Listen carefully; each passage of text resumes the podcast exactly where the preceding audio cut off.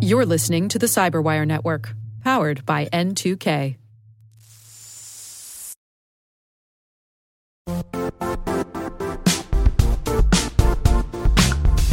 The IT world used to be simpler. You only had to secure and manage environments that you controlled. Then came new technologies and new ways to work. Now, employees, apps, and networks are everywhere. This means poor visibility, security gaps, and added risk. That's why Cloudflare created the first ever connectivity cloud. Visit cloudflare.com to protect your business everywhere you do business.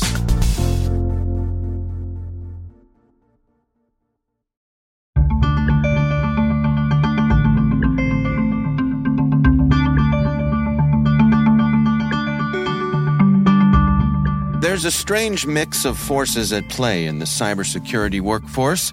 Many companies are hiring, some companies are experiencing layoffs. And yet, overall, there's still a sense that there are many open positions out there waiting to be filled.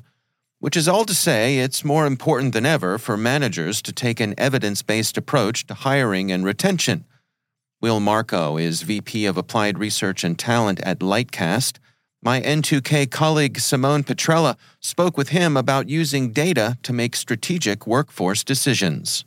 Just to give you a little bit of background about Lightcast and, and the work that we do and how it intersects with the cybersecurity world, uh, Lightcast really strives to be the global authority when it comes to information about the job market. We provide data and consulting services through a mix of advisory work, software tools, and APIs that really help companies, educators, government officials, workforce development officials, and others better understand what's happening in the job market and in their workforce at any given point in time.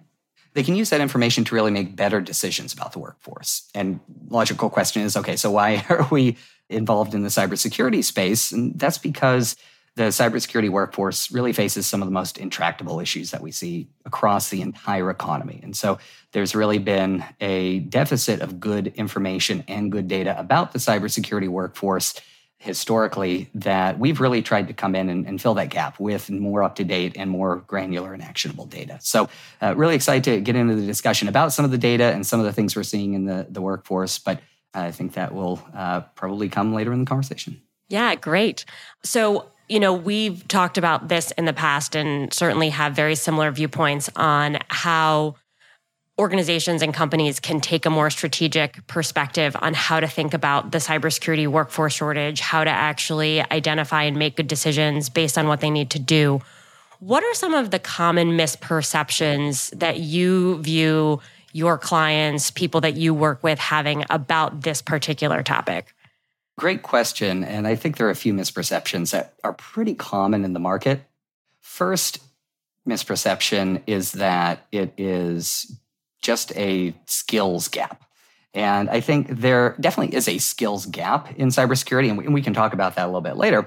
But I, I think that there's also an expectations gap that a lot of employers don't realize that they are contributing to some of the hiring challenges that they have by asking for certain credentials or certifications or skill sets that may or may not be important in the roles that they're asking them for. So give you a concrete example, which we, we see more often than you would think, is that uh, take a CISSP. This is a certification, which is a great certification, and it has its place, and it's important for people who are more advanced in their careers to consider getting a CISSP. But we see a lot of employers asking for a CISSP, which requires minimum of five years of prior work experience to qualify for a full CISSP, asking for this credential along with no more than two years of prior work experience, which it's impossible to have the two. And the, the, hiring managers, it's not their fault. They know what a CISSP is. They know you have to have five years of work experience, but there's something in the internal process between and the communication between the hiring manager and the HR team building that job requisition that results in a disconnect. And so I think that one big misperception is that either it's just a skills gap or it's just an expectations gap or hiring managers don't know what they're asking for. The reality is, hiring managers know what they're asking for. The reality is, um, there are people out there who could fill some of these jobs, but there is a breakdown in communication in that process of building those job requisitions. So that creates that expectations gap. That said, I also hear a lot of people saying, oh, wait, there is no skills gap. What are we talking about? Um, that's also not true. There also is a deficit of workers. When we look across the cybersecurity workforce, we see that we only have about two thirds of the workers we need to fill all of the jobs that employers are demanding. So that effectively means we're stepping onto the cyber battlefield missing a third of our army. So there's also a talent shortage, there's also a skills gap. And I think anybody who says it's just one or the other is contributing to some of the misperceptions in the market and is contributing to some of the uh, information gaps that are exacerbating some of the talent gaps and the expectation gaps in the field. Yeah, I I, I can totally see where that comes into play. I know we've seen that ourselves in the expectation gap. What is your recommendation? How do you propose that we kind of solve that expectation gap? Since job recs are one of those interesting areas where it's in the domain of HR, but the hiring managers do it. How do you how do we improve that process? So the first thing that you need to do, which I think you started to touch upon, is you need to break down silos. If you're in the cybersecurity world, if you're a CISO or a cybersecurity manager, you need to view HR as your friend and partner, not your rival, which I think is the culture in a lot of organizations. HR is also trying to work with cybersecurity managers to get the best job requisitions out there. And you need to figure out how can you work together in a more collaborative fashion. And I tell this to HR folks all the time as well. Is that uh, one of the first things you need to think about when building a job requisition is how is this supporting the stakeholders that it most needs to support, and how is it driving business value within your company? So the first thing you need to do be collaborative. Second thing you need to do is you really need to define what is it that this person in this role needs to do, not just at a job title level, but at the underlying skill level. A lot of people call this skills based hiring, which is a very amorphous term, and it means a little bit of uh, one thing to one person, something different to someone else. So sometimes I, I stay away from that nomenclature, but it really is a manifestation of skills based hiring. Is understanding and inventorying what are the skills associated with each role within your team so that you can build your job requisition around those skills that people need, not just the credentials or degree requirements that people have used as imperfect proxies for those skills. And once you do that, you can then start to figure out okay, which skills are going to be most critical to include in the job requisition when we're going out and hiring for people versus when we're training those people internally and which of those skills are need to haves versus nice to haves when somebody's walking through the door. I'll give you a concrete example of this in practice. There's a financial services company we worked with that was trying to right size some of its job descriptions around the skills, not the credentials, not the certifications that were most important for proficiency in that role. And they were able to identify a few things that they could just take out, like a, uh, a bachelor's degree requirement or a certification requirement or some uh, emerging skills that were really nice to haves and not need to haves. And by just making a few simple tweaks to their job descriptions, they were able to reduce the average hiring cost by over $10,000 per hire. And they were able to expand their candidate pool by over 60%. So sometimes just making those slight tweaks to the skills you're asking for and the credentials you're asking for can have huge benefits to companies when they go out and hire for cybersecurity workers. Yeah, we see that a lot too. One of the, I think, natural follow up questions, especially for organizations who have a desire, you know, as leaders to have a more skills based approach, they want to understand what they're actually looking for in the roles. What are some of the things that you often work with or recommend to clients to do if they're starting this process on their own? Great question. And we find that most folks do not know where to start. They hear the term skills based and they have no idea what that actually means in practice, where to start, et cetera. So we generally find that there are four pillars to becoming skills based in your hiring and talent management practices. And the first, which we always emphasize should be the first, is business value. How are you driving value to your business by taking a skills based approach? And there are different ways you can implement that. But the simplest is just figuring out what are my strategic priorities for the next six to 12 months or beyond? And what skills will my team need in order to execute those strategic priorities? So we always say that's the first pillar. if you don't have any idea how you're driving business value, don't do something.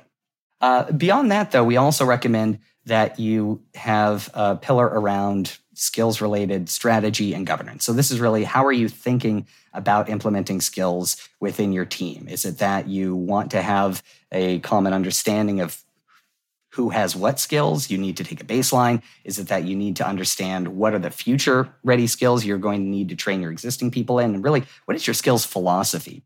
And how are you going to make sure that you're consistent in how you're rolling out that skills based approach?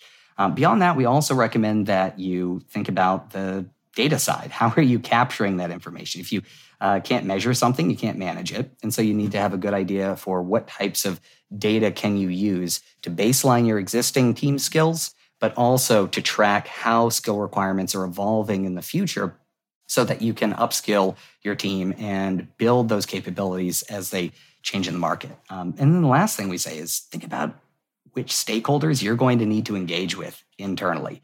It's not just an exercise to be isolated to the cybersecurity team. It's not just an exercise to be isolated to the HR team. It's something that requires your entire organization to work together, especially in a field like cybersecurity that impacts the entire organization and to have line of sight into what the rest of the organization is doing.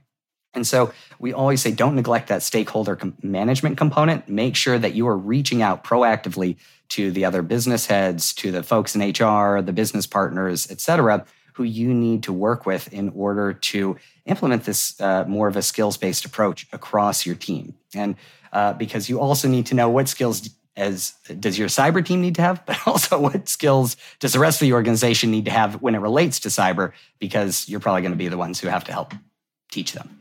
That's a really great point because what you are in essence saying is when it comes to a people strategy and understanding building a cybersecurity program, you need to be effective at building a business case to justify what that strategy is going to look like as much as you build a business case to implement tools or technology improvements or process changes um, as you implement controls on the entirety of the cybersecurity program. So that really resonates. Um, Going back though, when you think about the data, um, and obviously Lightcast is a or you know you guys actually are a repository and capture a lot of the data on skills, job requisitions for cybersecurity in particular, but across the entire job market, really. You know, in full disclosure, we are a consumer of Lightcast data. So a plug to Lightcast there. But I think it would be really helpful to understand what exactly type of information are you capturing about skills? How do you do it? And I think to your point about emerging skills, what are some of the emerging skills that you all are seeing and how are you capturing those? It's a great question. And uh, take a step back just to give you some idea of how Lightcast is capturing data on skills in the market. And we uh, found that historically, the data on skills when in cybersecurity or the rest of the job market for that matter was very limited. Government data only gave an incomplete picture of the skills and the capabilities that were needed across different roles. And so when we started to try to capture skills across the market, we turned to two different data sources beyond just government data.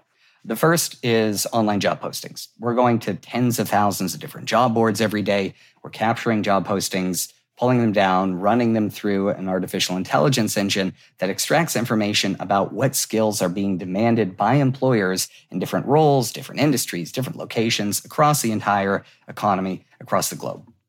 The second place we look are worker histories, such as professional social profiles, resumes, which give us line of sight into what somebody has done in their career up to this point, what their career trajectory looked like, and what skills they've picked up along the way. So, using these two sources of information, one on the demand side for skills, one on the supply side for skills, we can build a very detailed portrait of the labor market in terms of the underlying skill sets that employers demand and that people have. And we can use this to track things over time. We can track skills in more real time to see what emerging trends are occurring. And we can also use it to start to project out what are some of the skills that are going to be increasingly important in the future. And that leads us to second part of your question of okay, what are some of the skills that we're seeing that are emerging in cybersecurity, especially? And I'll say cybersecurity is one of the fields that has the most skill evolution at the most rapid pace anywhere in the market. In just the past two years, we've seen that about 24%, so around a quarter of all skills required by cybersecurity professionals have shifted. So that means every two years, you're having to re up a quarter of the skills that you have just to continue to do the job you're already in. And that skill evolution is primarily being driven by three different types of skill change. Um, one is just different types of cybersecurity frameworks and processes that people are increasingly using. So we're seeing rapid growth in things like threat hunting. We're seeing rapid growth in things like uh, different risk management frameworks and tools. That's one of the uh, places where we're seeing some of the most rapid skill evolution. We're also seeing very rapid evolution when it comes to regulatory frameworks, though, and standards such as those coming out of NIST. Every time there's a new NIST framework or an update to an existing framework, that changes the skill sets that your people need to know. There are changes to privacy frameworks, et cetera. Um, but then the last, and the one that most people talk about, is technological change. And for cybersecurity, this is especially important because virtually every new technology has a digital component, and every technology with a digital component must have a security component baked into it. And that means that there's a constant flood of new technologies that cybersecurity professionals have to engage with, have to interact with, and have to learn how to keep secure. And this has certainly been exacerbated recently with all of the talk around ChatGPT and generative AI and how that's going to lower the barrier to entry for the bad actors as well as the good actors who are trying to combat them. Um, and so we see that this type of technological uh, innovation is definitely driving much skill change for cybersecurity workers. And beyond just AI, which everybody knows is disrupting things, I'll also call out that one perennial technological shift that is constantly, constantly changing skills that need, are needed for cybersecurity uh, professionals is cloud. And it's every year we think, okay, maybe this will be the year that finally cloud isn't as big a deal. It isn't as growing as fast. It isn't as hard to, or expensive to fill for cybersecurity professionals. That still hasn't come. Maybe one day it will, but the cloud is just evolving so fast. Every new technology also has some interaction with the cloud now. And uh, we also see that cybersecurity professionals who have cloud security skills, they are harder to find. They command higher salaries, so they're more expensive for employers. That's great news for the people who have those skills. Uh, we definitely recommend that companies be very thoughtful about how you build those cloud skills in your teams because almost certainly it's going to be cheaper for you to think about training existing workers in those new technologies as opposed to going out and hiring someone on the spot market for talent with those skills. It's interesting though because when you think about the evolution and I that statistic around the the sort of 2 year mark and how that actually is what's constantly shifting it seems to indicate that this is not a one time inventory that needs to take place. It's a continuous requirement to stay on top of the the skill requirements. But to your point on even only two thirds of the positions are full, and we still do have an actual talent shortage, you have to compensate with that by saying it's a continuous evolution because no one has a 100% retention rate. So you're going to be offboarding employees, onboarding new employees, having to upskill, having to identify where you're going to find those pools of talent. So looking at both sides of the equation is a it's a never-ending process. It's so true, and, and just to just to make the situation sound even more dire, the uh, macroeconomic backdrop of all this is that we have declining birth rates, we have declining immigration rates, we have declining labor force participation rates, all of which are going to lead to long-term talent shortages across the entire workforce, not just cybersecurity. And that means that these talent shortages are probably going to be persistent for a long time to come. And that means that we're going to have to figure out how do we wring as much value out of the people we've got for as long as we possibly can. And that requires that companies do exactly what you just described. You have to take a continuous process to understanding how is the market evolving? How are the skill needs of my team evolving? And how can I make sure that I'm continuously investing in my people and the skills that they have so that they don't become stale? And that actually has benefits, though, to retention as well. Because when you invest in your people, your people are going to be more invested in you and your company. And they're not going to say, well, if I want to advance my career, I have to look elsewhere. Uh, and so be, taking that continuous view of externally what's happening in the market and then translating that internally to how do I reinvest in my people doesn't just have benefits in terms of keeping your skill sets up to date, but it also can have benefits in terms of uh, team morale, retention rates, and other follow on benefits. Well, given the state of the direness that you described, let's shift to maybe some some good news. Do you have any examples, and you don't need to name names, of any companies or organizations that at least are on the path to getting this right? And what does that look like? Yeah, great question. So th- the good news is there are some bright spots. Uh, some companies have been proactively trying to address some of these challenges, and I'll give you a couple of concrete examples. Um, there was a large manufacturing firm whose CIO was working closely with their security team and other technical teams and said, you know what, we, we know that we're going to have to constantly reinvent ourselves. We're going to have to constantly figure out what skills do we need to drive business value and to keep pace with technological change. And they first said, let's take an inventory of what do we have. So they figured out what were the skill sets that they currently had across their security teams and other technical teams. And then they said, let's compare that to what we're seeing in the market. Let's look externally to see what do our competitors have in terms of skill sets on the security teams. They said, let's look at what other companies and other industries have on their, in terms of skills on their security teams. And let's look to see what are the trends, which of these skills are growing the fastest and are costing the most for employers to hire in the market so that we can use that information to prioritize which skills we train for internally versus which skills we try to hire for externally. And they essentially built these skill profiles for every role within their teams that said, what are the skills you need to have today? But then what are the skills that are more future looking? These future ready skills that you can build with internal training that we'll provide for you that are really going to help us remain future ready, but also going to help you as an individual remain future ready. And this uh, CIO uh, was, I think, very good at engaging the team and talking to the team and explaining to them this is why it's important for you. This is why we are investing in you as individuals to grow your career in a direction that helps both you and the company. And they were able to build reskilling plans for every individual across the technical team. Um, and they had much higher engagement rates than you typically get with assessments because the head of the department, the CIO, actually went out and said, This is important. It's a strategic priority. And we are doing it to invest in you because that helps our company as well. And it was, I think, a great example of how a business leader was able to align this skills based hiring and reskilling strategy with all of the things we talked about earlier. There was stakeholder engagement, they were aligning it to business value and giving transparency to their team of how it aligned with business value. They had a data plan in place and they just had a broader philosophy of how they wanted to roll this out that really resonated with the team. And so I thought that was a great example of how to do it. And the outcomes were great too. They were able to identify millions of dollars in talent acquisition savings. They were able to increase retention rates and again, they were able to reap many of these follow on benefits that, that we've been talking about. That's fantastic.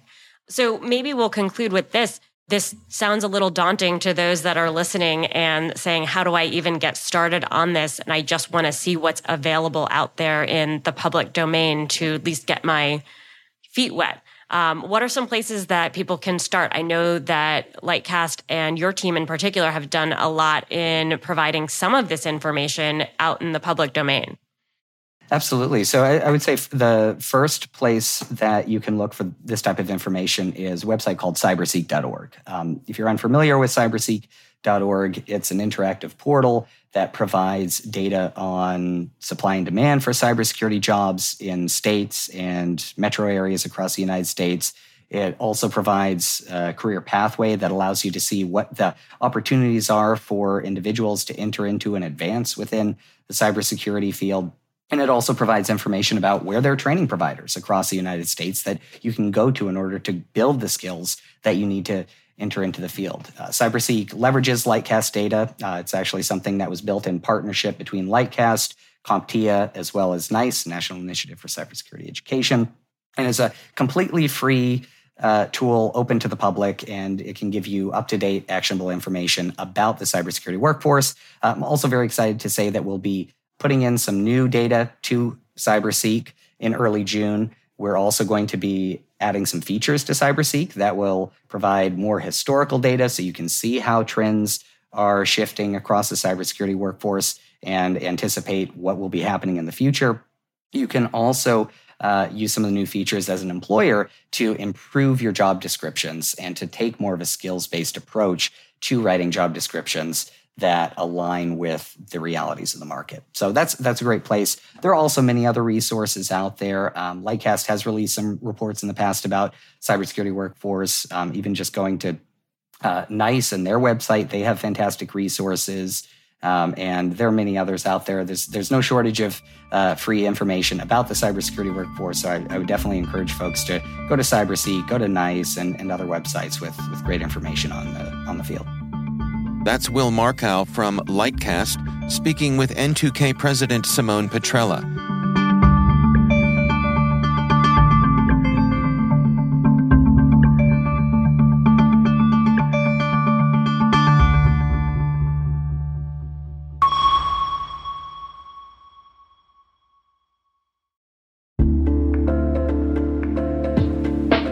Are lengthy security reviews pulling attention away from your security program?